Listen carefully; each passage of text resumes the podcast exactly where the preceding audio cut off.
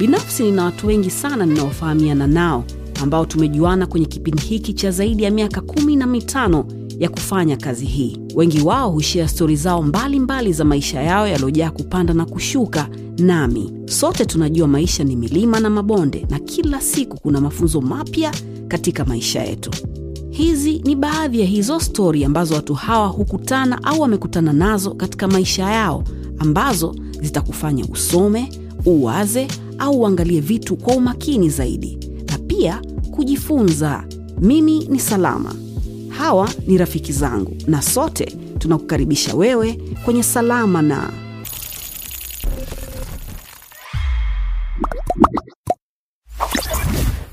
Hujambo, karibu kwenye Salama na leo tunaendelea na mwendelezo wetu ule ambao tuliuanza vizuri sana. Unatusikiliza kama utakuwa unafanya hivyo kupitia Boomplay, lakini vile vile unaweza ukatuangalia kupitia kwenye page yetu ya YouTube. Nenda ka subscribe, inajulikana kwa jina la Yaston Town.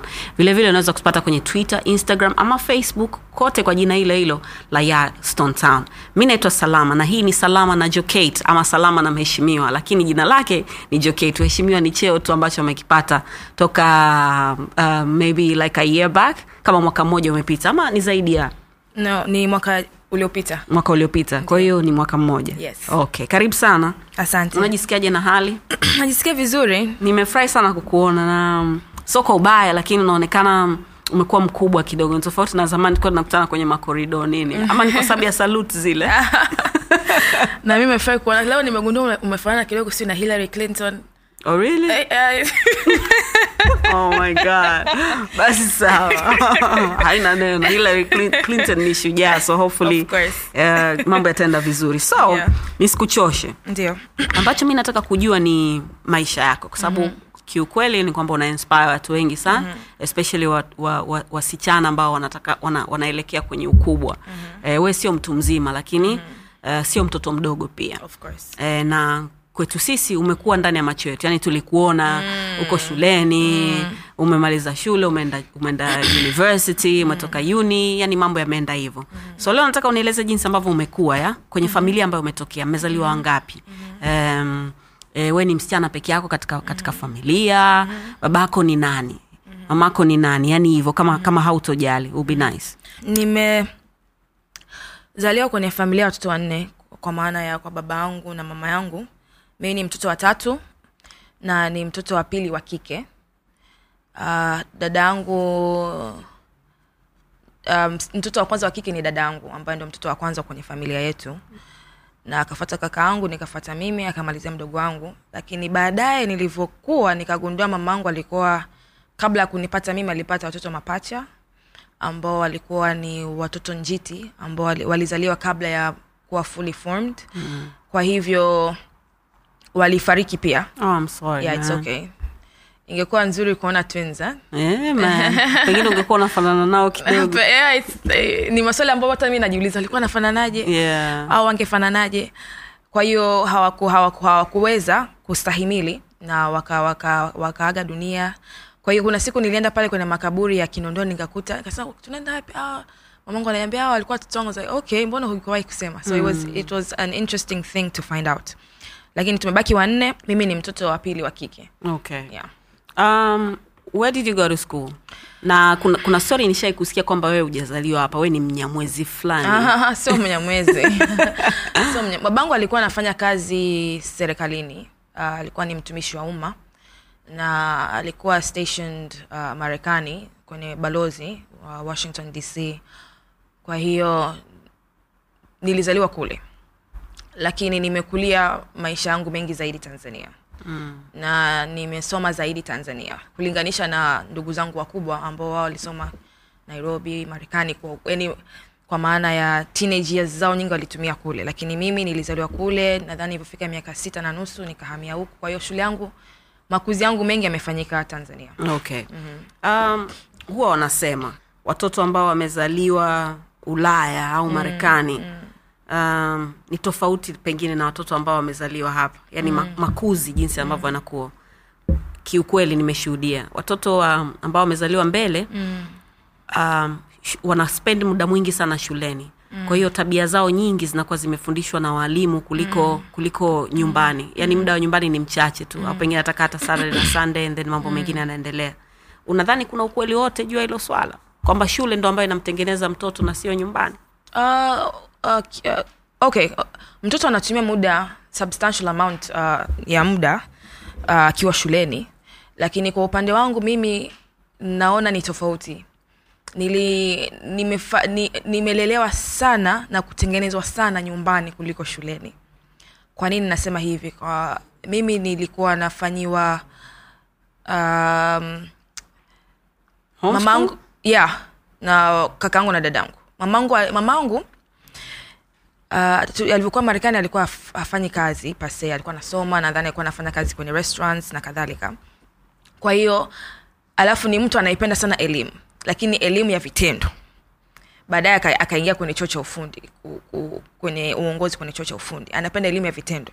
Kwa hiyo alikuwa ananunua sana vitabu ananunua sana hizi kunakuwa kuna hizi package sijui tengeneza jinsi ya kuandika jinsi ya kutamka maneno mm. sijui jinsi ya kutengeneza gazeti lako Yeah. jinsi ya kutengeneza kitabu Do chako it yourself fulani Ehe, hivi. yani- DIY zile. za watoto Mm. so alikuwa anapenda sana yani hivyo toys nini alikuwa hana hela nyingi lakini investment yake yani anaweza sikununulia kitu kingine lakini kwenye hizo vitu alikuwa anapenda sana kununua so alivyokuwa ananunua zile alikuwa anaweka. Mi nakumbuka nilikuwa na boxes kama si sita za zimejaa hizo vitu. Toys na hayo mambo. Kwa hiyo nilivyokuwa nakaa nyumbani kaka yangu alikuwa mamangu kwa sababu tulivyofika huko alikuwa da, akapata kazi alikuwa anafanya kazi kwa alikuwa anategemea anate, anatumia muda wake mwingi kazini. Kwa hiyo kaka yangu na dada yangu wakawa wanatufundisha. Mm. na wenyewe sijui kwa nini ilitokea kwamba alikuwa anapenda sana kutudiscipline. Kwa hiyo wanakaa ehe umesoma kitabu gani summarize. Mm. sijui nakumbuka nilikuwa na, na kipindi kile kaseta jinsi ya kutamka maneno jinsi ya ku, ya kupronounce ilikuwa nakufundisha jinsi ya kupronounce maneno mbalimbali. Anakaa unaye tusikilize haya tunasikiliza tunasikiliza tunasikiliza. Ehe jinsi ya kuongea unaongeaje? Uh, presentation yako ikoje? Na ni kwao kwangu mimi wao pia alikuwa ni mfano mzuri kwa sababu walikuwa kipindi ambacho mama yangu mi mama yangu alimpata dada yangu alikuwa na miaka ishirina moja. Mm. alikuwa bado chuo kikuu cha dar es salaam. Na ba, baada ya kuzaliwa ndio akaolewa na baba angu kwa hiyo alikuwa na nguvu sana alikuwa ni mkali sana. Kwa hiyo alikuwa na wadiscipline sana. Yeah. kwa hiyo walilelewa uh, wali, walikuwa kwenye misingi fulani hivi. Kwanza wapende shule wapende kufanya kazi. Mm-hmm. Kwa hiyo waka- ile kwetu sisi kwa sababu mamangu alikuwa hana muda mm-hmm. kwa hiyo wao ndo walikaa wakachukua nafasi ya mama na baba kwamba umesoma sangapi umeingia sangapi hamna kuangalia tv lala mm. amka ukitaka, ukitaka hela fagia lima sijui fanya hivi upate Yeah. hela na mama angu mimi alikuwa anapenda sana kulima sisi tulikuwa tuna kigarden hivi mm. tunalima uh, nyanya uh, maboga marozela haya miogo kwa hiyo tunachuma tu hivi. Kwahiyo mm. nimekuwa kwenye mazingira ya hivyo. Kwa hiyo mimi nawambega kila mtu kwamba nilivyokuwa sasa nilivyoenda shule ikawa rahisi sana kwangu catch up na kufanya vizuri shuleni. Kwa sababu tayari nyumbani walishanijengea msingi wa kutaka kusoma kutaka kujifunza. Kwa hiyo vitu ambavyo nilikuwa sijifunzi shule nilikuwa najifunza nyumbani kutoka kwa kaka zangu. Na mimi ukiangalia dadangu ameni, amenizidi kwa miaka kumi na moja kakangu kwa miaka tisa. Kwa hiyo tayari walikuwa wamesha wameshapita kwenye shule mm. wameshajielewa kwao alikuwa anatusaidia sisi kuji, kujitengeneza mm. kuwa kuweza kuwa watu wa aina fulani Okay. kwa hiyo kwangu mimi nasema kwa kiasi kikubwa uh, nimetengenezwa nyumbani na wazazi wangu na kakangu na dadangu. Okay. Yeah. Like, uh, kabla tujaendelea kuna mocktail hapo kutoka kwa rafiki zetu wa samaki samaki. Haina pombe. Kwao unaweza ukapoza nayo koo. And then nimekuandalia chakula pia baadaye tutakula tukiwa hapa hapa. Unaweza kutupia tupia wakati nakuuliza maswali okay? Asante. Ah, so bado tunarudi pale pale. Mm-hmm. kuna kuna kuna umuhimu gani wa shule kuwa ina misingi bora ili iweze kutoa watoto ambao wako vizuri mimi naomba niseme hichi kitu na ni kitu ambacho sasa hivi kwenye uongozi wangu nakiona. Na nikikaa hata na walimu na walimu wakuu tukiongea wanasema kuna wiki kama tatu zilizopita nilikaa na mwalimu mkuu wa shule moja. Na nadhani huyu ni kiongozi wa elimu kwa maana ya mratibu wa elimu kata. Akasema walimu sasa hivi kule tendency, wa, wa, watoto wengi wanakaa na bibi zao mama zao wameenda kutafuta maisha. Kwa hiyo hakuna ile kufuatilia mtoto anafanyaje shuleni anaendeleaje shuleni akirudi nyumbani anafanya nini anarudi nyumbani saa ngapi? Umeelewa? Mwelekeo wake kimaisha ukoje? Mm-hmm. kwa hiyo walimu wanakuwa na kazi ya kuwa mwalimu na mlezi. Sasa na hapo ukute mwalimu ambaye yuko tayari kuchukua hizo kofia mbili. Mm-hmm. ambao ukiangalia kwa jinsi ambavyo dunia sasa hivi ilivyo its very demanding uh, kila mtu ana interest zake. Ni ngumu kusema kwamba mwalimu atakuwa sufficient yani ataweza kumlea yule mwanafunzi kikamilifu. Mimi naamini sana katika jamii jamii familia kuwa mlezi wa kwanza mm-hmm. kumtengeneza yule mtoto. Shule iwe nyongeza.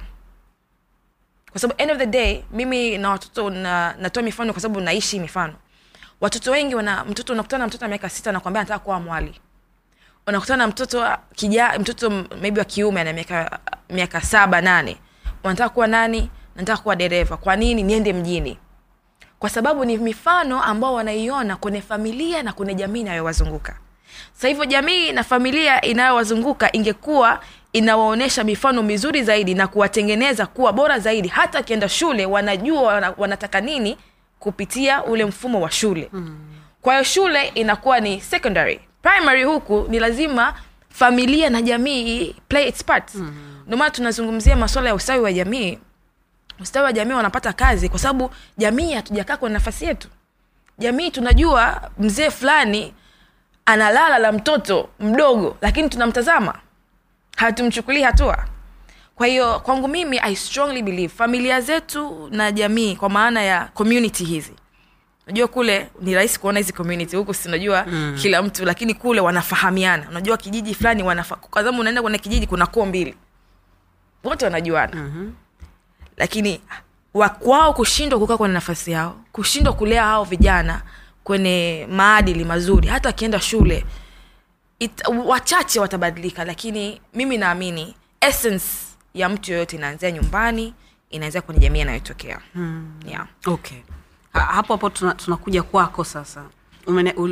Ulituambia kwamba mamako am, am, am, amesoma sana. Namshua hata babako pia. Sawa kiasi. Hiyo hiyo ndo ambayo imekufanya wewe uwe uwe wewe.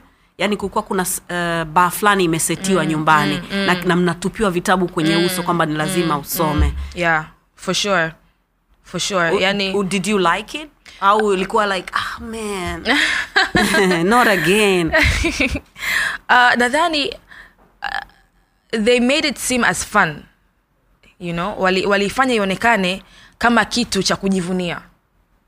Ukiwa na knowledge fulani ya kitu fulani ukiweza kusoma kitabu fulani yani ilikuwa ni jambo la kujivunia. Kwa hiyo ni kitu ambacho sasa kila siku nilikuwa na aspire natamani kuwa kama mama yangu. Mm-hmm. natamani sana kuwa kama kaka yangu kuwa kama dada yangu. Kaka yangu alikuwa na uwezo wa kusoma uh, na kuandika sana. Na aliandika vitabu pia ya? yes ameandika vitabu. Lakini pia alikuwa na uwezo na akikaa pale nyumbani anaangalia nyumba "Ah, sijapenda ilivyokaa anatoa kile kitu anakipanga. Alikuwa na uwezo wa kuorganize vijana kuorganize concerts kufanya vitu mbalimbali. Mbali. kwa hiyo hakujilimit tu kwenye ile kusoma kusoma kusoma lakini kile unachosoma kinazaa nini? Mm. umeelewa? Which is equally important. Uh, what you in, ile input lazima iwe na output then haina maana isipokuwa na output nzuri. Mm-hmm. kwa hiyo nilikuwa napenda jinsi ambavyo alikuwa anajiongoza alafu nilikuwa napenda zaidi kwa sababu nikaona vijana wengi wanawaheshimu. Mama yangu mimi ni msichana wa kwanza kwenye familia yao uh, baba yangu ni mtoto pekee wa kiume kwenye familia yao. Kwa hiyo unakuta kwamba nyumbani wazazi wangu walikuwa kama ni viongozi kwenye familia zao. Kwa hiyo tulikuwa tunapata ndugu wengi sana wanakuja nyumbani. Tunapata um, watu wengi wanakuja kupata ushauri pale nyumbani. Na nikapenda kwa sababu baba yangu na mamangu sio kwamba alikuwa na hela sana. Unajua ukiwa kipindi kile ukiwa mtumishi wa umma afu huchukui nini uh, sio fisadi. Mm. yaani kipato chako sio kwamba unaweza kufanya vitu vingi vikubwa. Mm. lakini, lakini mambo yako yanakuwa sio mabaya. mambo sio mabaya of course. Um, lakini sasa sio kwamba unakuwa na ile excess ya kusema kwamba una, unaweza ku, leo unue kuchi you know mm. unaelewa. Lakini nikaona kwamba watu wanawaheshimu wanawasikiliza. So nilipenda ile na walikuwa pia wako tayari kusaidia watu wengine kwa kidogo walichokuwa nacho. Mm. kwa hiyo ni mifano ambayo nime, nimeipata kwenye familia ambayo ilinijenga sana mimi. Na mimi nakumbuka um, kwanzia umri mdogo nilikuwa napenda sana kuwa kiongozi. Yaani kwa kiongozi in the sense kwamba kusaidia watu. Ku air my opinion kusema ah, hii haiko sawa hii iko sawa tufanye hivi na kuwa yani nilijengewa kutaka kuwa mfano bora. Kwangu mimi na kwa watu ambao wananizunguka. Kwa sababu ya hayo tu ile experience ambayo nili experience nyumbani. Okay. So tuzungumzie njia ambayo umepita okay? Kama mwanzo tul- tulivyosema haukuanza tu like boom you've been around. You've been almost i can't say everywhere lakini oh, tu- yeah, tu- you, it's okay. You can say that. people, people, when when people say you've been everywhere, um, it's yani uh, unawaza "Ai, jamani kwa kwa- kwa hiyo mimi yani sijielewi unajua that's the translation no? Basi, wala sikuwa namaanisha tafsiri hivyo. Ah, Eh, ya moja kwa moja. eh, Eh. eh, huyu naye kila Yeah. sehemu yupo yeah yeah lakini ndo mi kwangu mimi nadhani imenisaidia kwa kiasi kikubwa okay Yeah. so haiku haikusumbui mtu anavyosema kwamba um, ulikuwa unajipachikapachika mpaka mm. ukapa, ukapachikwa sehemu aha nice one asante sana shukran sana Asante. Yeah. kama nilivyokuambia eh, hawa ni rafiki zetu toka samaki Ah. samaki hiyo ambayo umepewa wewe inaitwa prawns zanzibar yeah, inaonekana ina spices ndio maana imeitwa Zanzibar yeah. hii ya kwangu inaitwa duncan prawns asante sana Jessica. yaani hii imenikumbusha kuna siku nilivyokuwa mdogo nilikuwa namsimamia ndugu yangu mmoja akipaimara mm-hmm. nikapigwa pichwa na, na, na, fakamia ni, mfupa. Yani, ilikuwa- sasa isije hiyo ikajirudia hapa lakini uzuri hamna mifupa hapa hamna mifupa afu unaweza kusogeza vile pembeni ukajisogezea karibu. Ah, Haya, na- okay. hata kama mbona hata uonji nini? Ah, Eh, jiachie tu. Uko vizuri. Hapa kuna knife and fork nini? Sawa. Kuna- Uki, ukianza na mi nitafuata. Okay sawa. Mimi sina neno. Mi nakula kwa mkono tu. Tuna- Ah. tuna mdomoni yeah. Unajua nimetoka kuoga kabla sijaja hapa. Hata wewe naona kama umetoka kuoga hivi. Okay so um, hiyo hiyo ya kwamba yani ume, ume, umeendaenda umepitapita umepitapita mpaka mwisho wa siku kama nguo ikawekwa kwenye henga ikawekwa kwenye kabati sasa imetulia. Wa- watu walivyokuwa wakisema vitu kama hivyo kwa sababu mm. sure unajua kwamba watu walikuwa wanaongea. Ilikuwa inaku, inakupoteza malengo ama you knew where, what you wanted you knew where you're going. Ulikuwa unajua kitu gani ambacho unakitafuta yeah, ni- uh, hai, mimi sijawahi kuna kuna wakati maneno ndiyo yanakatisha yana tamaa lakini nime, ni kwa jinsi ambavyo nimelelewa mm-hmm.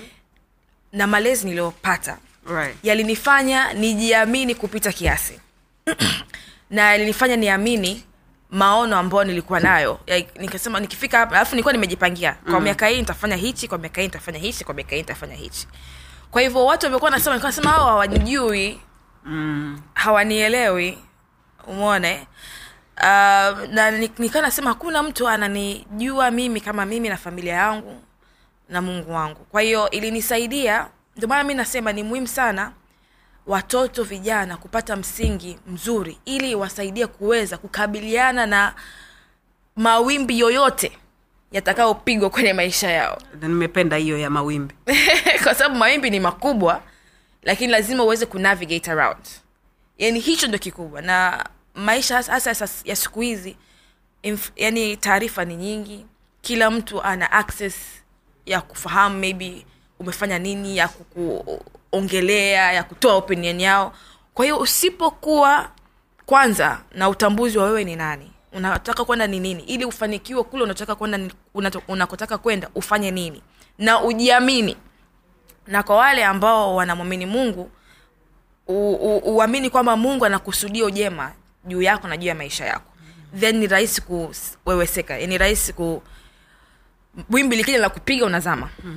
Mone na, na, na uhakika hata wewe ulivyokuwa unaanza utangazaji kwani unakuwa unataka kutangaza?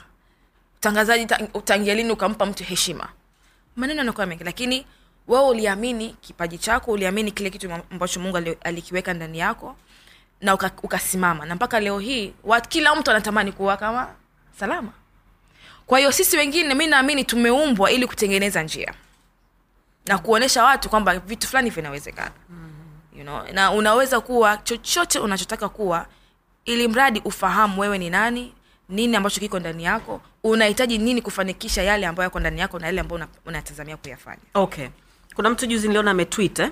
mm. anasema kuhusu mungu sawa mm. najua kwamba wewe ni, ni muumini mzuri sana na vile vile ukiachana na, na kuwa muumini pia unapenda sana kuimba nikuwa unaimba kanisani e, nini. Ah, kabla tuja- ah, kabla tujaenda kwenye hiyo stori ya, ya kuimba na kuwa muumini mzuri tuzungumzie swala la mungu sio vijana wengi ambao wana wako na mungu.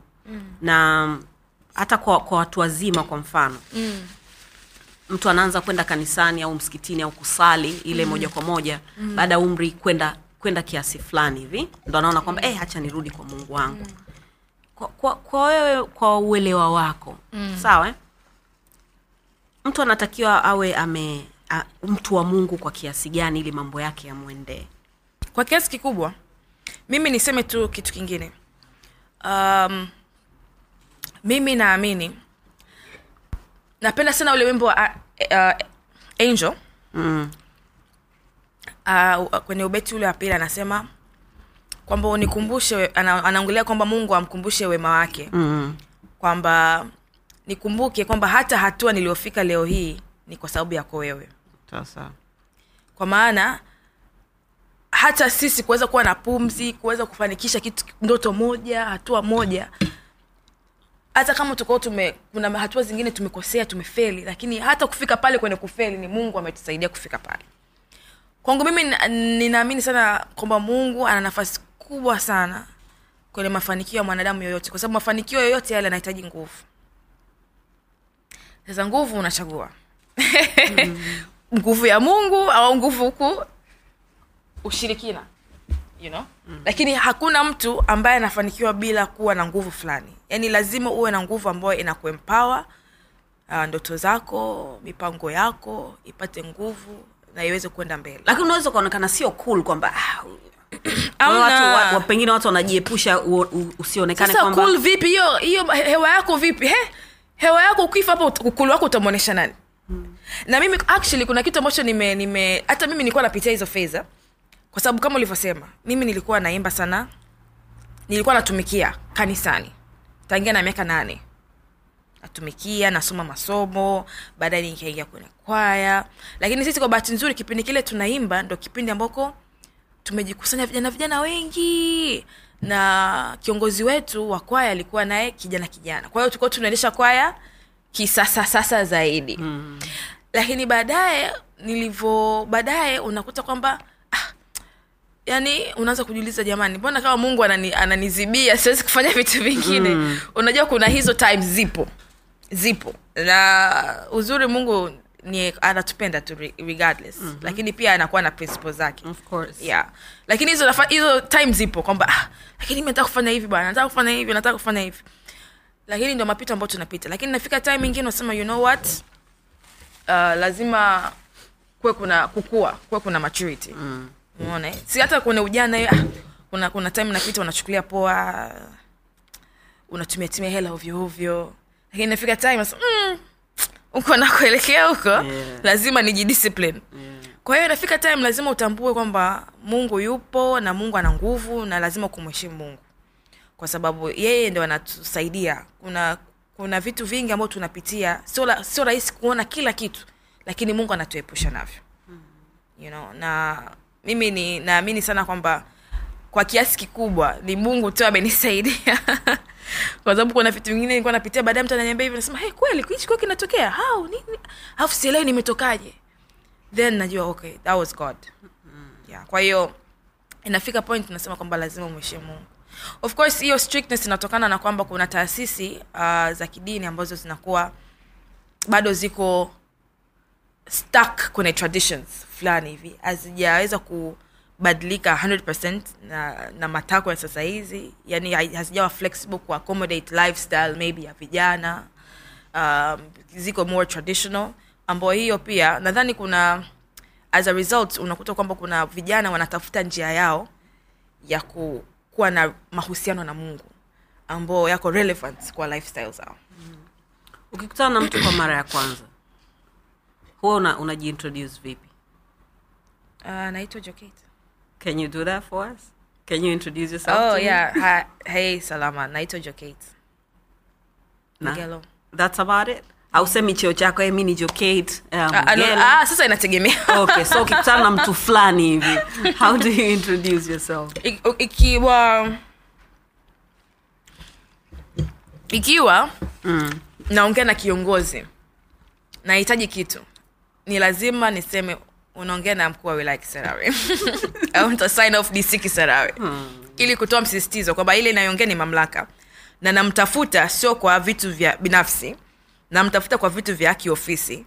Kwa hiyo achukulie uzito kile ambacho namwitia akifanya mm. yeah. au kile ambacho nimeenda kukifanya. Okay kabla hatujazungumzia ile siku ambayo uli, uli, ulipata, ulipewa uongozi mm. nataka tuzungumzie uongozi wenyewe. Ningependa tufanye hivyo. Uh, nani anakuwa ana, ana, anakuambia kwamba hiki una, hiki unatakiwa kufanya hiki hauwezi kufanya? Mm. e, hapa, hapa unaweza kuongea ama hautakii kuongea? Yaani kuna vitu vingine ambavyo havihitaji havihitaji opinion yako. Vitu vingine vipishe. Ama hiki inabidi useme useme useme useme kitu juu yake. Ama ukikutana sijui na katibu kata wakata ya mkata unatakiwa umtriti hivi. Nani ana- nani anakuwa nakufundisha hivyo vitu? Kunakuwa kuna training. Nafanya training yeah. Mnafanyiwa training. Kama sisi tulifanyiwa wiki nzima na mnapewa maelekezo. Jinsi ya kuadres watu. Mm. kuna tuka, tumefundishwa mpaka emotional intelligence uh, kwamba ku appreciate kwamba kuna personalities tofauti. Kwa mfano pale mimi na kwenye ofisi mimi niko hivi fulani iko vile. Sasa jinsi gani unaweza ukachukua zile personalities na kuzi blend tukaweza kuongoza uh, ile wilaya vizuri. Kwa hiyo tu- tu- tunapewa trainings. Na wanakuja viongozi mbalimbali wanaongea na sisi mfumo ukoje um, command chain ikoje um, hata kama nadhani tulikuwa tuna mkuu wa communications tamisemi dada beatrice alituelezea vizuri kwamba kufanya communication yoyote. Barua iandikwe kwa fulani fulani fulani. Kwa hiyo eh, zipo. Alafu pia um, unajifunza pia ukiwa ndani kwenye ule uongozi. Jinsi ya kunavigate kwa sababu unazungukwa na viongozi wenzako ambao mna share experience. Kwamba hapa hivi na hivi. Uh, ukiongea hapa labda tugusie hii usigusie. Tunashauriana okay. yeah. Alright. so nataka tu, tuongelee ile siku ambayo ndo uliteuliwa sasa mm-hmm. kama unaweza kuni, kunichukua kwenye hiyo siku niambie mm. uliamkaje au sio eh? habari ulizipata ukiwa uko wapi mm. reaction yako ya kwanza ilikuwa vipi mm. na maneno ya watu kwa sababu shee kulikuwa kuna mambo mengi sana yaliendelea ile siku mi nakumbuka nilikuwa kigamboni kwa hiyo wakati nimepewa ile habari nilikuwa nimeshikilia mshikaki wangu kama hivi. Like, ikabidi niweke mshikaki chini kwanza. Alafu nikaanza watu wakaanza kuongelea majukumu yako. Yani mm. inamaanisha nini ukiwa ukiwa na hicho cheo? So kama hautojali ningependa uniambie kuhusu ile siku. Eh, did you see it coming? Na ilivyotokea ilikuwaje? Mm. kitu gani cha kwanza ulifanya? Kama mm. ulikuwa nyumbani au mm. kama kuna mtu ulimpigia simu? Mm, siku ile nilikuwa tu nyumbani nilikuwa najiandaa kwenda uh, kwenye maombi uh, na vijana wenzangu. Tuna huwa tuna group ambayo tunafanya bible studies tunaomba pamoja na kadhalika. Lakini before that kulikuwa kuna kuna kuna kitu chochote ambacho kinaendelea kwenye maisha yako ambacho kilikufanya uwe labda mpaka um- mka- mkawa mna group ya kusali na kuomba. Were you going through some stuff oh yeah. kwenye mwanzoni wa mwaka elfu mbili na kumi na nane nilikuwa nimef- nimepitia vitu vingi na nilikuwa nilikuwa sina furaha. Nilikuwa sina furaha nilikuwa uh, nilikuwa kwenye sehemu ambayo nilikuwa naona kidogo napoteza mwelekeo. Mm. Mambo yalikuwa hayaendi. Sio kwamba mambo yalikuwa hayaendi nilikuwa nime, nimejipoteza mimi. Ulikuwa kijana. Ishu mambo kuweza kuenda yanaanza na wewe kujitambua. Mm-hmm. kwa hiyo nilikuwa naona siko in touch with my true self. Yani nimepoteza uhalisia na connection so to say. Mm-hmm. kwa hiyo bahati nzuri nikakutana na mtu nikaongea naye na akanieleza vitu vingi ambavyo for the first time ni, yani nikafunguka akili yangu ikafunguka nikasema actually unachoongea ni kweli. Alafu nikakumbuka kuna rafiki yangu akawa ameniambia wao huwa they pray? You know kuna vitu vitu wanafanya. Kwa hivyo nikasema maybe inabidi sasa nikae na mtu Mm. nianze kutafakari uhusiano wangu na mimi mwenyewe lakini pia uhusiano wangu na mungu. Nakumbuka elfu mbili na mara ya kwanza mimi kila siku hii kitu naisemaga sana. Ni mara ya kwanza mimi kuweza kufunga kwa siku hamsini. Nilikuwa sijawahi kufunga. Kila siku nikijaribu kufunga nashindwa. But for the first time niliweza na kuna siku nilifunga masaa arobaini na nane. Straight. Wengine wanafanya sabini na mbili na kadhalika.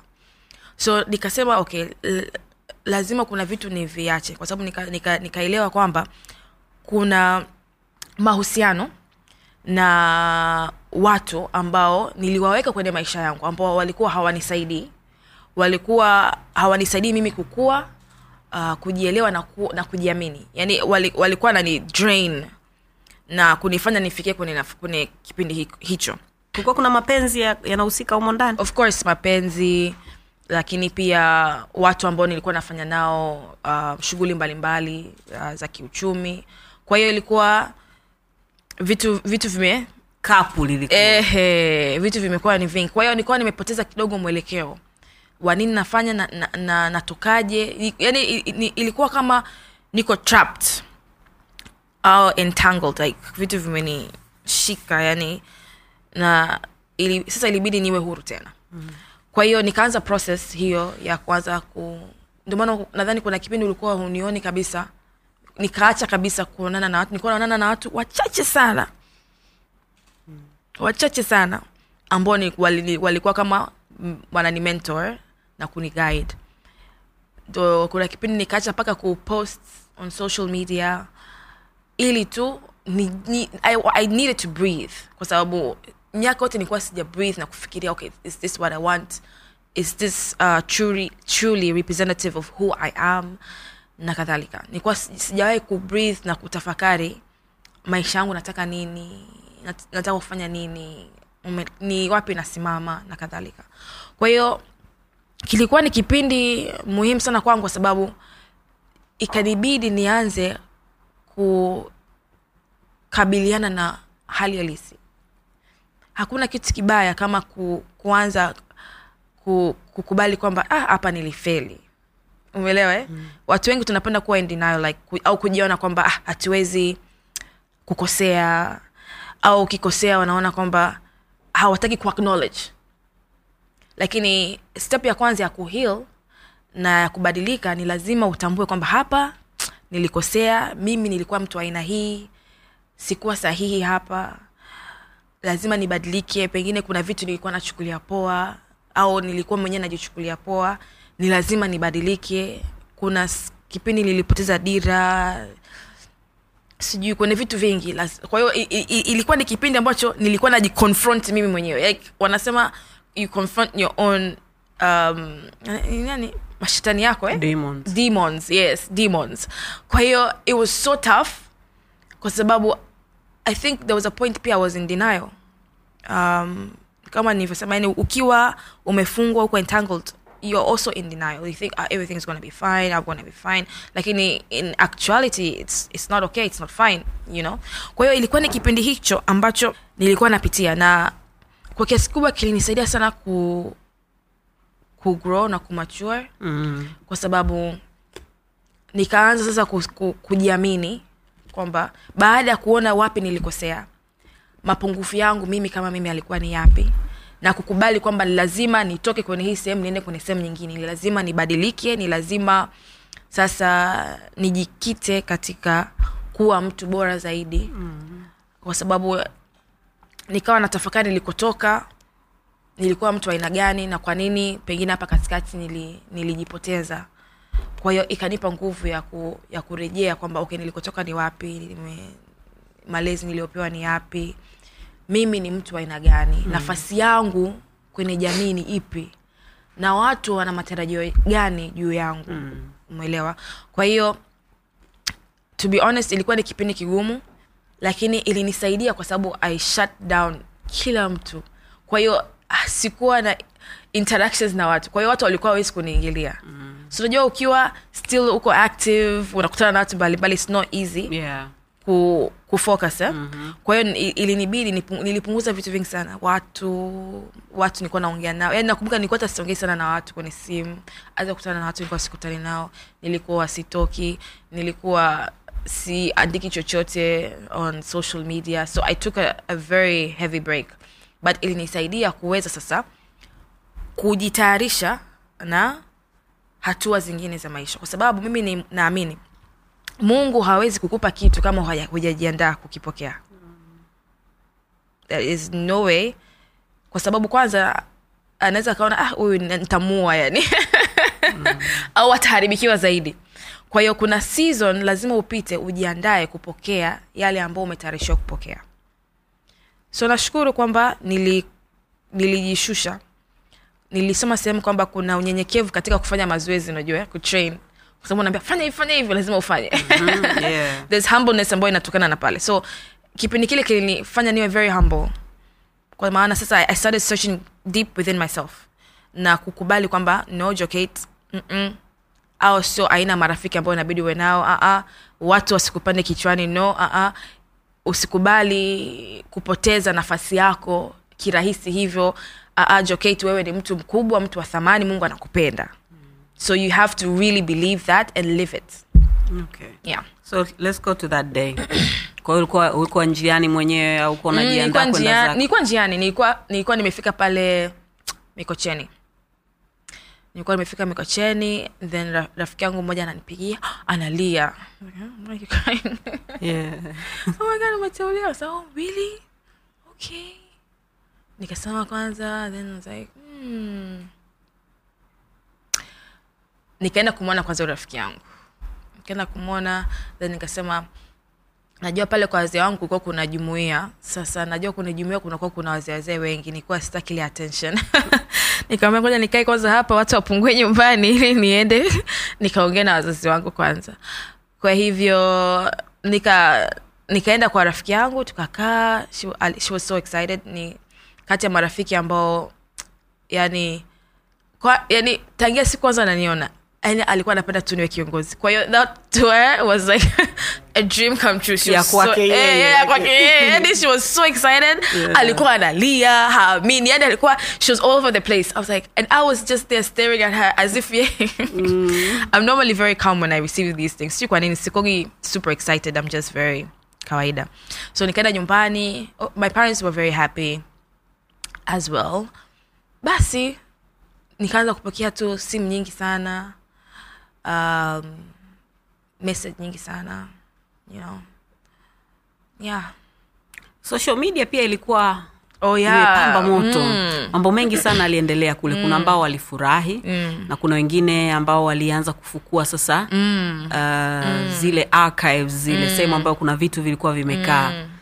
Um, hiyo ile ilikurudisha nyuma kidogo ama uli, uli, did it bother you? Ama ilikuwa like whatever. Okay uh, initially ilivyokuwa inatokea hiyo fukuto ni fukuto eh? Ilivyokuwa inatokea. Nilikuwa sina ufahamu nalo. Nilikuwa watu wengi walikuwa ni text hivyo nilikuwa najaribu kujibu najaribu kupokea simu na kadhalika. Mm. then baadaye naambiwa kuna watu wanakushambulia kwenye mitandao. I was like why? Wanasema hichi na hichi na hichi. Then nikasema kwa nini mtu aseme hivyo and then baadaye nikagundua ni watu wengine ambao nawafahamu. So at first nika i was nilisikitika kwa sababu mimi sitarajii mtu kama kwa mfano wewe salama kitu kitokee kwa mtu fulani uanze kumvilify you know and especially you being a woman. Umeelewa kwa hiyo ilikuwa lakini hiyo sasa ilionyesha zaidi hawa watu ni wakina nani kuliko mimi ni nani mm. umeelewa eh? mara nyingi ukitaka kumumbua kumuumbua mtu uh, mapungufu yake mabaya yake end of the day unaishia kujiumbua wewe wewe mwenyewe ni mtu aina gani ni mtu ambaye maybe you're bitter huna furaha na maisha yako na pengine una mambo yako binafsi ambayo yamekuvuruga sasa unataka kila mtu awe miserable. Mm. mara nyingi mtu anayeku- mtu anayekupa habari mbaya na kuleta habari mbaya sometimes ni anataka nawe uwe miserable.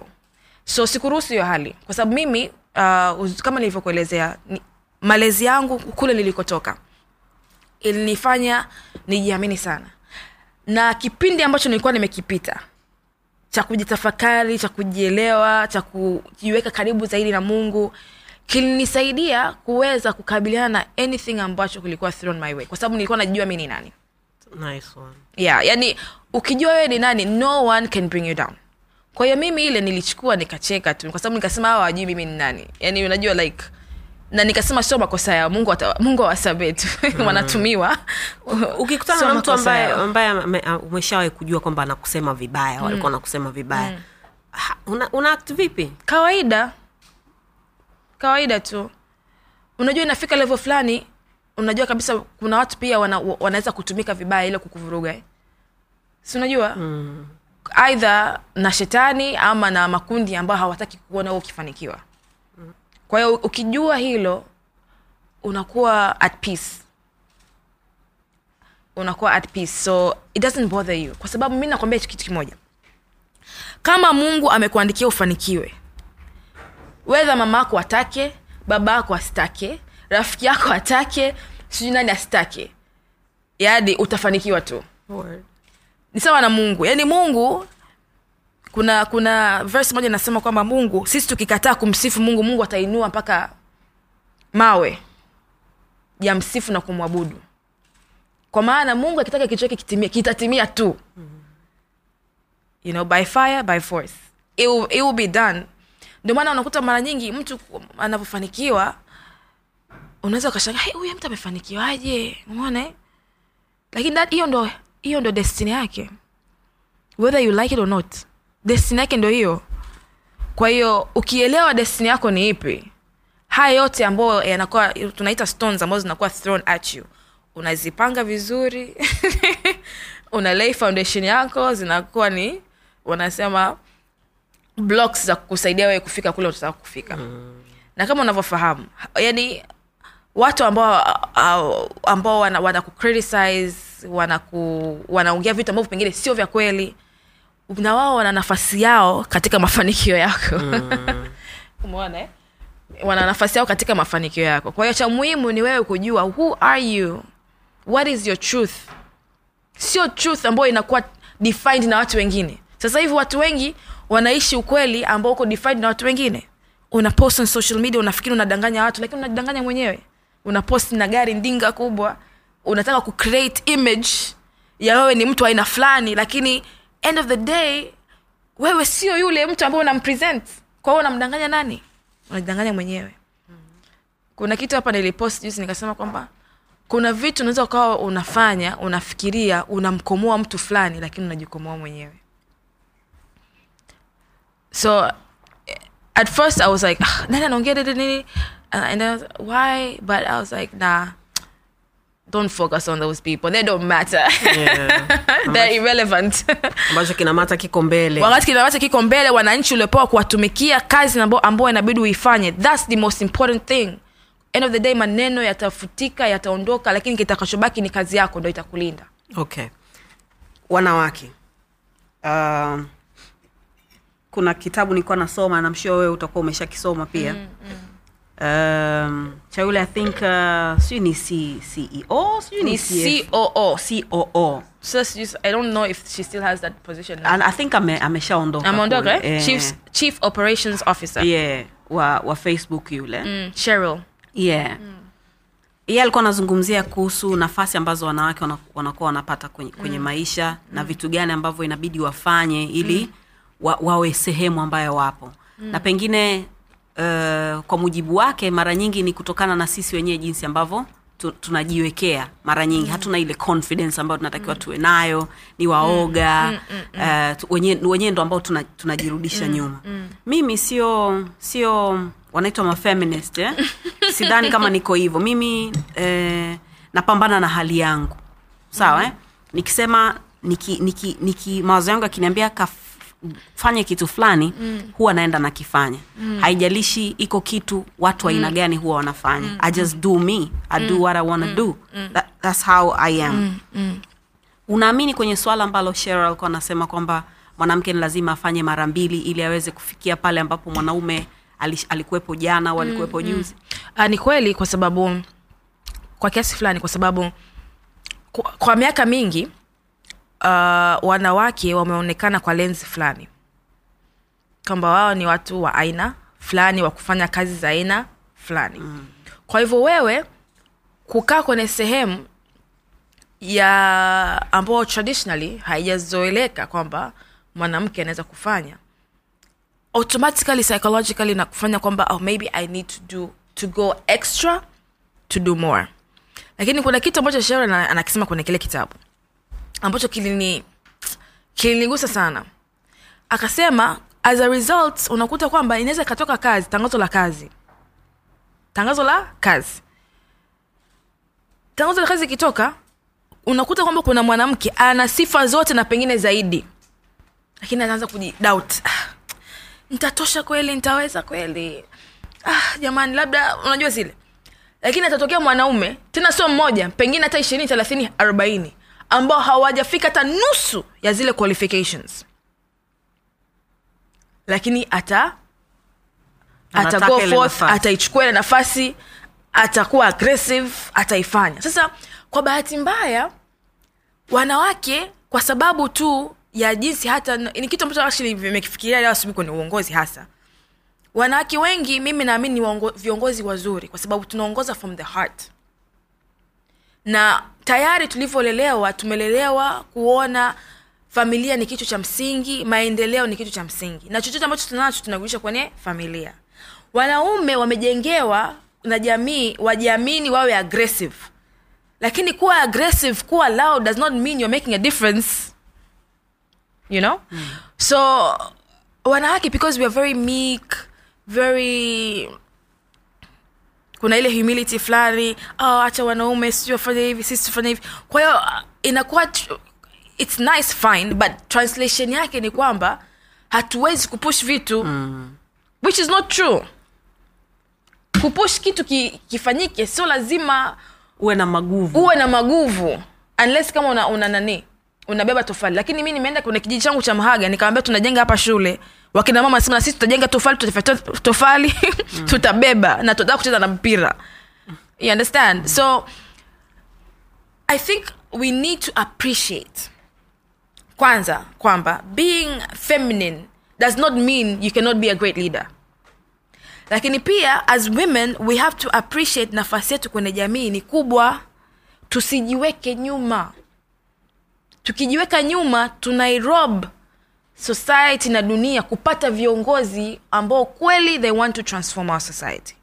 And me truthfully speaking yani nikiangalia kwa sababu niko kwenye hii tasnia uh, tunaita tasnia ya uongozi i see how so many female leaders wana lead with so much passion so much dedication na wako very honest and loyal to the people they are leading lakini kwa sababu kuna hiyo tendency ya kuona kwamba kwanza being feminine ah, it doesn't mean you're strong enough. Kwani strength inatokana nini? Kama sisi tunaweza kuzaa kuna strength zaidi zaidi ya hiyo jamani. You know? So how we define strength leadership has been very masculine. Kwamba hey, macho macho macho. But it's not entirely the case. If we have women ambao wanaweza ku fe- fend for the, their families wanaweza ku, kutengeneza jamii. They are already leaders. Lakini ni kwa sababu tu zile definitions ambazo zipo and what we like propagate inatufanya sisi tuona ah mi siwezi siwezi siwezi siwezi. And mimi nataka ni ni ni, ni na, nashukuru mungu kwa maana kwa yale ambayo nimepitia sasa nina, nina, ninaweza kuamplify aina tofauti ya uongozi you know as so many other people have done. Yani tusiwe tu na mtazamo mmoja wa uongozi. Tuwe na mitazamo mingi ya jinsi ambayo tunaweza kuongoza jamii yetu. Na tuwe na feel na touch ya jinsi ambavyo wanawake wana uwezo mkubwa wa kuongoza maeneo yao lakini sio kwa kuwa na karakta za ki hizi ambazo tunasema ni za kiume masculine ambazo ndo zinatumika zaidi kama mfano wa kiongozi bora. Yeah. Sasa kunakuwa kuna kuna yani inaonekana kwamba kila siku mlima unazidi kupanda eh? mm. unazidi kuwa mrefu mm. kutokana na achievement ambayo mwanamke ana, ana, ana, ana, mm. ana ana, anapata mm. kwa mfano ukishakuwa kiongozi kiongozi mzuri mm. unafanya mambo yako vizuri mm. ukishafika sehemu fulani utaambiwa ah yule bana usimwone vile yani alivyo mm. nini ni kwa sababu hajaolewa Oh, yes. kwa sababu hajazaa mm. ana roho mbaya sana kwa sababu hana mtoto mtu mtu mtu anakabiliana anakabilianaje na vitu kama hivyo unfortunately kuna stereotypes nyingi sana ambazo ziko pinned na wanawake na hasa wanawake ambao wanashika nafasi za juu pale mm. uh, na lakini kwa bahati nzuri nafasi hizo vitu vingi ambavyo tunavisikia kwangu mimi naona hazina ukweli mkubwa. Mimi naomba niseme tumekuwa na viongozi wanawake ambao pengine hawajaamua kuolewa. Tuko na viongozi wanawake ambao wameolewa wana familia zao na wanaongoza vizuri tu tuko na viongozi wanawake ambao hawajaamua kabisa kuolewa au kuwa na watoto. Hiyo ni preference ya mtu. It has nothing absolutely nothing to do na uwezo wa mtu kuongoza. Of course we have to appreciate kwamba um, na hichi kitabu hata kile kitabu kime, kimeweza kuelezea kwamba inafika time mwanamke amesoma amefanya hichi lakini sasa anakutana ana, anakutana na ukweli kwamba achague kulea familia ama kupursue career. Lakini ili yeye aweze kupursue career tayari unakuta kwamba ana burden. Burden ambayo wanaume hawana ya kuhakikisha chakula kiko nyumbani watoto wamevaa nepi watoto wameenda shule wamejiandaa vizuri. Sasa na yeye akapropose kwamba kwa sababu tuna tuna advocate kwa wanawake kuwa na equal opportunities na kuwa na liberty kuchagua any career path hmm. wanaoitaka. Basi lazima kwenye ngazi ya familia tukaangalia ni kwa jinsi gani mwanaume naye ashiriki kikamilifu katika kuondoa ile burden ya masuala ya kinyumbani kwa mwanamke. Hiyo lazima tu appreciate. Kwa- kiukweli lazima vianzie nyumbani. Yes yani hiyo lazima tu appreciate kwamba mwanaume asije naye akafika nyumbani eh chakula. Wakati wote ametoka kazini hapo na yeye mkute na mkege amechoka. Lakini kwa sababu na- wanataka superwoman. Unajua ile "Eh, jamani ngoja nipambane na hali yangu you know? Kwa hiyo napenda na- siku hizi watu wengi wanasema kwamba pamoja na tunawaandaa wanawake uh, kuwa wanawake wa aina fulani. Kuwa aggressive kuwa kujiweka mbele kuwa na kiherehere kizuri. Lakini pia tuwasaidia wanaume waweze kujua jinsi ya kuishi na wanawake wa aina hii. Si unaelewa? Mimi ni- niko na rafiki yangu. Na rafiki yangu.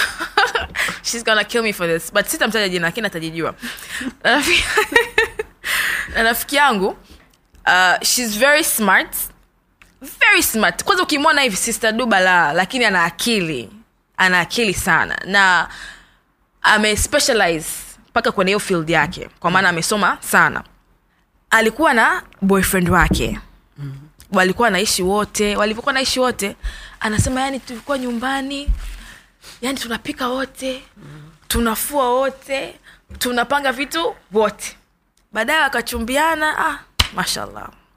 Wakaoana baada ya kuoana the Chizi guy- kabadilika we ndo mke wangu. Yani sasa anakuta nyumba yani kwa mfano akisafiri anarudi nyumba chafu. Kwanini nyumba chafu? Wesi ndo mke wangu uje kusafisha. I'm like alafu hawa ni vijana. Unajua bora ingekuwa wazee wetu kwa sababu tunasema jamani wazee wetu walikotoka kweli jinsi structure ya kifamilia ya jamii ilikuwa ni tofauti. Lakini sasa hivi tuna advocate tuna media inafanya kazi kubwa kuelezea haya maswala. Lakini unakuta kwamba eti mtu anasema wewe ni mke wangu kazi yako ni lazima unipangie unidekie. Ndo romantic eh? seriously? Iwe umelewa mamako? Hata mikono yako unashinda kuitumia. Tukawa namshika sana. Like, sasa tofauti ya kipindi kile ya uchumba na sasa hivi ni nini? Title mke yani mke inabidi anaonekana ni mtu ambaye Mfanyakazi wa ndani. ndani. Mm. jamani mke ni companion wako ni mshirika wako kwenye maisha kuanzia hapo mlipooana na kuendelea. Lakini sio mtumwa.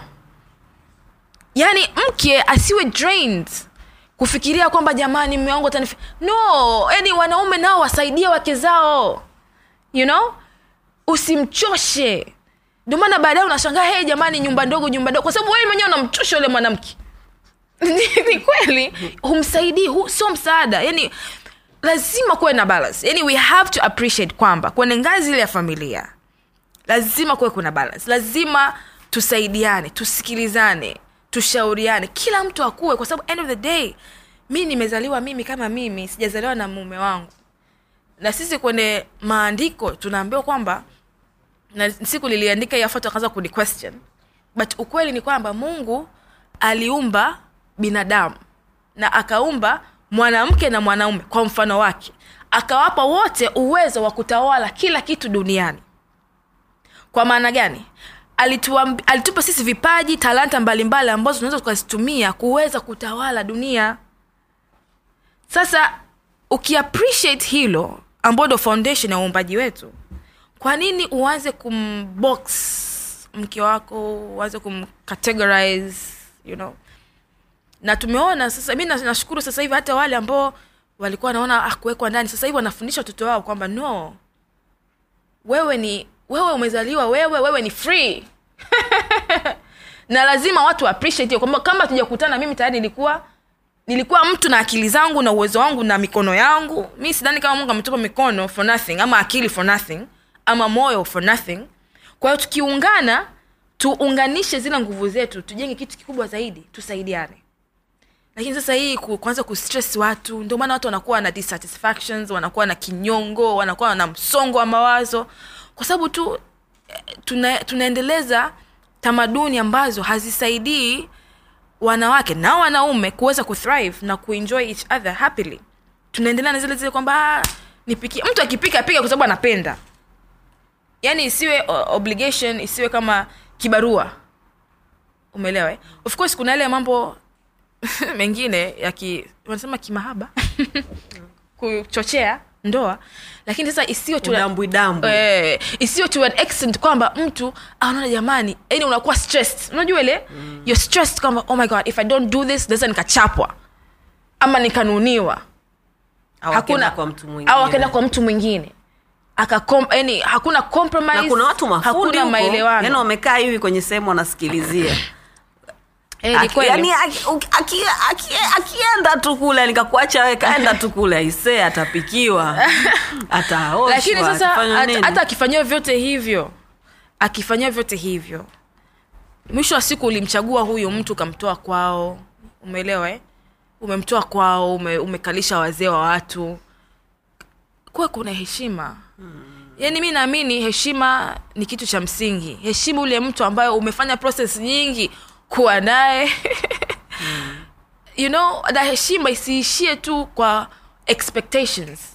Unajua watu wanaingia kwenye ndoa tayari wana image. Ndoa hiyo hivi. Lakini Expectations. expectations. Lakini we are different. Mwelewe yule mtu ambaye wanataka kufanya naye kutengeneza naye maisha ni mtu aina gani uh, nilikuwa nasoma pia sehemu wanasema kwamba ndoa nyingi huwa zinafeli kwa sababu watu wanategemeana watabadilika mm. yani mwanaume anategemea mm. mwanamke akishamwingiza ndani atakuwa hivi mm. na, na, mwana, na, na mwanamke hivyo hivyo anategemea mume wangu akishaingia ndani mm. yani itakuwa hivi ndio maana pengine inafanya isifanye mm. kazi tuachane na hiyo story tuzungumzie kisarawe Yes. tunamalizia challenges gani unazo kule mheshimiwa mm. Imebidi nikute mheshimiwa kwa sababu sasa tunaongelea. Eh. sasa unaingia mkoa wa pwani. Mkoa- nice one. Uh, challenge kubwa ni sasa hivi kwa mfano tuna- tunajaribu sana kuhamasisha elimu. Nikupe kitu a very interesting case ambayo ilitokea hapa karibuni. Nilikuwa wiki iliyopita mm. sijui hii utaiair lini. Uh-huh. lakini sometime in september for reference labda niongee hivyo. Uh-huh. Nilifanya kikao na wanakijiji wa mtamba na mhaga. Nilikuwa nimeenda kutoa maamuzi ambayo nilikuwa nimeyafanya juu ya eneo fulani ambalo linagusa lina- linagusa hivyo vijiji. Lakini pia nikaongelea umuhimu wa kutunza mazingira. Kama ulivyoona siku hili unaona kwamba kuna changamoto nyingi watu wana mikaa. Mm. Kuna- wanaibeba kweli kweli wana- hadi yes. ya- yani wao pale wako very perfect kwa hiyo yani wanaona. Kwa hiyo nikawaambia kuna usemu nasema tunza mazingira ya kutunze. Kitu tunachokifanya sisi viongozi kuhamasisha jamii itunze mazingira yake ni kwa ajili ya manufaa yenu wenyewe. Sisi hatutakuwa the only beneficiaries wa hiyo hizo hamasa ambazo tunazitoa. Itamnufaisha mwanakijiji ambaye anategemea mvua aweze kulima ambaye anategemea mvua aweze kuwa na maji afanye shughuli zake zingine za kijamii na kiuchumi. Na nikawambia nikawatolea mfano. Mfano mdogo ni kwamba unakuwa na mtoto ambaye anakuwa mtukutu hamsikilizi mzazi wake. Mzazi wake anamwambia fanya hivi usifanye hivi hataki. Anafikiria anamkomoa mzazi wake lakini kiukweli anajikomoa mwenyewe. Kama mzazi wako anakwambia usiibe. Ah bwana mzee unajua nini bwana? Mi naiba tu tena mimi ni fundi kweli kweli wa kuiba. Ukikamatwa unakamata wewe. Hujamkomoa mzee wako umejikomoa mwenyewe. Sasa kuna kuna kijana mmoja akasema kweli mheshimiwa kama mimi yani nimesomwa na mtu leo ni arasi wa arusha. Wacha. Yani nimesoma nilikuwa yani sitaki kabisa shule. Nakaa naye hapa tunafanya mitihani mimi nazembea zembea. Mwenzangu sasa hivi rc gambo ni mkuu wa mkoa wa arusha. Kwa hiyo unalolisema mkuu wa wilaya ni kweli. Kwamba nilikuwa na kipindi kile nafikiria namkomoa mzazi wangu kumbe najikomoa mwenyewe na kesho yangu. So it's the same thing. Kwamba tunajaribu kuambia wananchi watambue umuhimu wa kujiendeleza. Kujiendeleza na kubadilika. Tusikae tu tusikae tu. Mi naishi kubwa sana kule vijana wengi na wao wanataka umwinyi umwinyi. Tunajua watu wa pwani? Lazima wabadilike. Ndio maana kule sisi tunafanya hizi kampeni tunataka kuleta vyo vya ufundi wa vijana wajifunze waamke eneo ni zuri eneo ni kubwa wajiendeleze mm. kwa hiyo hiyo ndo, ndo, ndo challenge yako kubwa Eh, hiyo ni, ni challenge kubwa kwa sababu ukiweza kubadilisha mitazamo ya watu mambo mengine ni rahisi sana na kuhusu uh, mashuleni sasa kwa sababu mm. nimeona una, una kampeni yako kama ile ambayo ilifanyika mwaka huu mm. ambayo pierre mambo mengi sana yalitokea lakini unajaribu kuhakikisha kwamba kwenye shule ambazo uko nazo mm. eh, wanafunzi wanakaa vizuri mm. wako sawa mm. lakini walimu vipi? Ta, tuna, tunafanya na walimu. Kwa mfano hii program tulifanya kitu training ya walimu na nilipenda sana ile training uh, it, tulifanya na hawa kuna taasisi moja ilikuwa ina, inawasaidia sio tu walimu walimu lakini viongozi wa elimu kwa maana ya waratibu elimu ngazi ya wilaya na kata na walimu wakuu kuweza kujua ni jinsi gani wao wenyewe wana nafasi nzuri ya kujiendeleza lakini pia jinsi ya uwasilishaji wa ufundishaji wao wa wanafunzi wao. Kwa hiyo tunafanya training za walimu. Lakini pia tuna sasa hivi pia pamoja na kujenga madarasa uh, mabweni na kadhalika na kutoa vifaa vya kuwasaidia wanafunzi kuweza kufanya vizuri wakiwa shuleni pia tuna, tuna, tunaendelea na kujenga nyumba za walimu. Uh, kwa sababu pia imekuwa ni changamoto. Ukiangalia pale ulivyokuja kisarai pale ni ndogo tu ni kama pasent moja. Kubwa iko kule vijijini na barabara sio kwamba ni nzuri. Kwa hiyo access, accessibility kidogo ni changamoto. Kwa hiyo pia sambamba na hilo tunaendelea ku kuangalia jinsi gani tunaweza kuwasaidia walimu wawe na makazi mazuri lakini kikubwa walimu wengi wanapenda kusikilizwa. Kusikilizwa changamoto zao. Na walimu normally wanakuwa chini ya mkurugenzi. Kwa hiyo mimi nikiwa kama lakini mkuu wa wilaya na mwakilisha rais tunawasikiliza changamoto zao na tunajaribu kuona kushauriana jinsi gani bora ya kuzitatua. Uh, mtaani kuna stori kwamba wa, wa, wa, walimu ni watu ambao ambao wanaenda kufundisha ni watu ambao walifeligi mm. yaani matokeo yao ya, ya, ya kidato cha nne au cha sita sio mazuri and then mm. wanajikuta mtu anaenda kufundisha mm. kuna ukweli wote kwenye hili swala na kitu gani sisi tunatakiwa kufanya ili wa, wa, watu waende waka, watake kuwa waalimu mm. kwa sababu sio kila mtu anataka kuwa mwalimu mm. ndio maana pengine kuna uhaba wa walimu yaani tunaona kwamba "Ah, mi nitakuwaje mwalimu bwana mi nataka nende nikawe mtangazaji mi nataka nende nikawe mwanamuziki mi nataka nikafanye nini nikawe daktari but huku tunapakimbia. sasa hivi naona walimu wako wengi. Kuna walimu wengi mpaka wengine wamekosa ajira. Unajua sasa hivi kuna kuna mambo yanabadilika kwa sababu uh, watu wengi wanahitaji ku, kuajiriwa. Na hakuna taasisi inaajiri watu wengi kama hizi za elimu. Kwa hiyo pia imekuwa ni kimbilio la vijana wengi. Juzi nilikuwa kwenye shule yetu moja pale maneno mangu. Nimefika pale kuna mtu akaja kunisalimia. Habari mkuu namwangalia "We si mwanafunzi hamna mi mwalimu ana miaka ishirina moja. I was very shocked eh? sema okay. Kwa hiyo ni sehemu ambao watu wengi wanaikimbilia. Yaani kwenye ualimu hata chuo kikuu cha dar salaam ukiangalia education wanakuaga ni wengi sana. Lakini kitu ambacho um, umekigusia cha kusema kwamba kuwe na ile fahari ya kuwa mwalimu. Kwa mfano mi babu yangu bibi yangu mi hakusoma bibi yangu mzaa mama yangu hakusoma lakini babu yangu alisoma na alikuwa mwalimu. Na kuna kipindi alipangiwa kigoma. Alivyopangiwa kigoma hamasa elimu kule ilikuwa ndogo. Baba yangu alikuwa pamoja na ualimu alikuwa anajua ku- kuchonga meza na kadhalika. Kwa hiyo yeye kipindi kile ualimu ulikuwa ni kitu kikubwa sana. It still is kwenye jamii zetu hizi ukienda vijijini mwalimu ni mtu mkubwa anasikilizwa sana sana. Yani hiyo haijabadilika. Hata mwalimu alikuwa mwalimu. E, hata mwalimu alikuwa mwalimu. So akawa anaandika anafanya zile mabango kuhamasisha jamii kupeleka watoto wao shule. Hizo ni initiatives ambao yeye kama mwalimu alikuwa anazifanya. Sasa kikubwa ili kuonyesha kweli tunathamini walimu ni kuboresha tu changamoto zao mbalimbali. Na hiyo ni kitu ambacho tunakifanya kwa sababu huwezi kuwa mwajiri wa serikali serikali isikuangalie maslahi yako. Inaweza kawa kuwa kuna u, kuna changamoto katika kuwasilisha yani katika kusaidia zile changamoto zikaondoka totally kwa sababu resources ni chache. Ndio maana sisi tunafanya hizi campaign kwa sababu tunatambua hatuwezi tukafanya kila kitu kama serikali.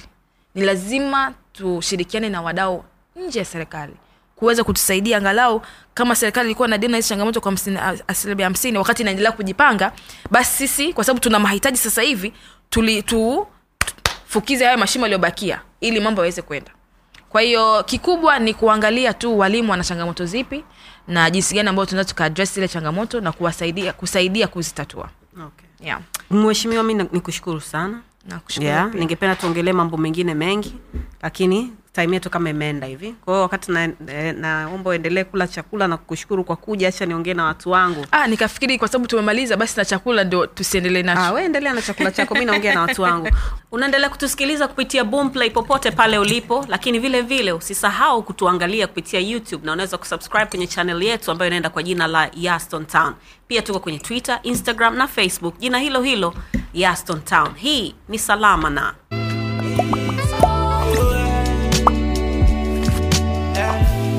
Vipo vya lawama sio shida, vipo vya kupoteza sio muda. Wenuka na ukimbize ndoto ah, ah, ah. Kupatia ina maana hukosei, kiburi kinafanya tujongei, tunaamka wapya kila day hey, hey, hey, hey.